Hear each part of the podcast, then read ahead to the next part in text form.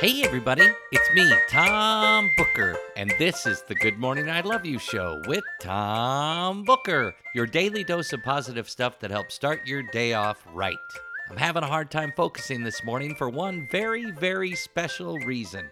I'll tell you that reason in just a minute, but first I have something to tell you that I have no trouble whatsoever focusing on, and that's Good morning, I love you.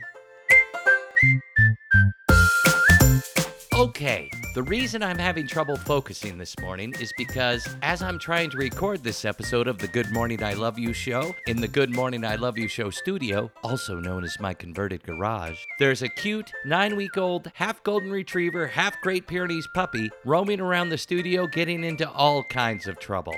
Her name is Pearl, and she's adorable. Janet and I got Pearl about three weeks ago, and it's going great. But recently, Pearl has gone from the I'm a puppy and I just want to sleep all the time stage to the I'm a puppy and I just want to chew on all the things all the time stage. And I've gone from the I've got this stage to the what the heck was I thinking stage. But we love her, and it's working out beautifully.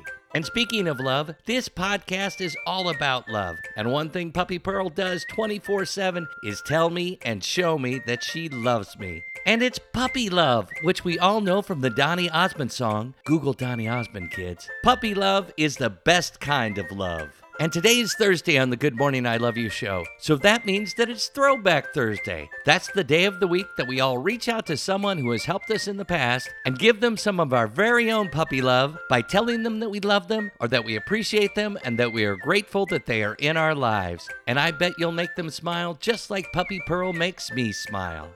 Since I've been talking about my new dog, and my quotes for the day are pretty much right on the nose, our quote for the day is about dogs, and it comes from the musician Moby. Moby once said, Dogs have boundless enthusiasm and no sense of shame. I should get a dog as my life coach.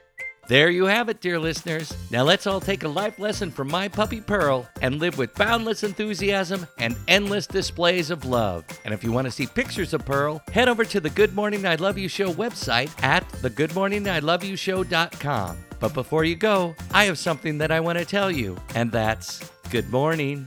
I love you.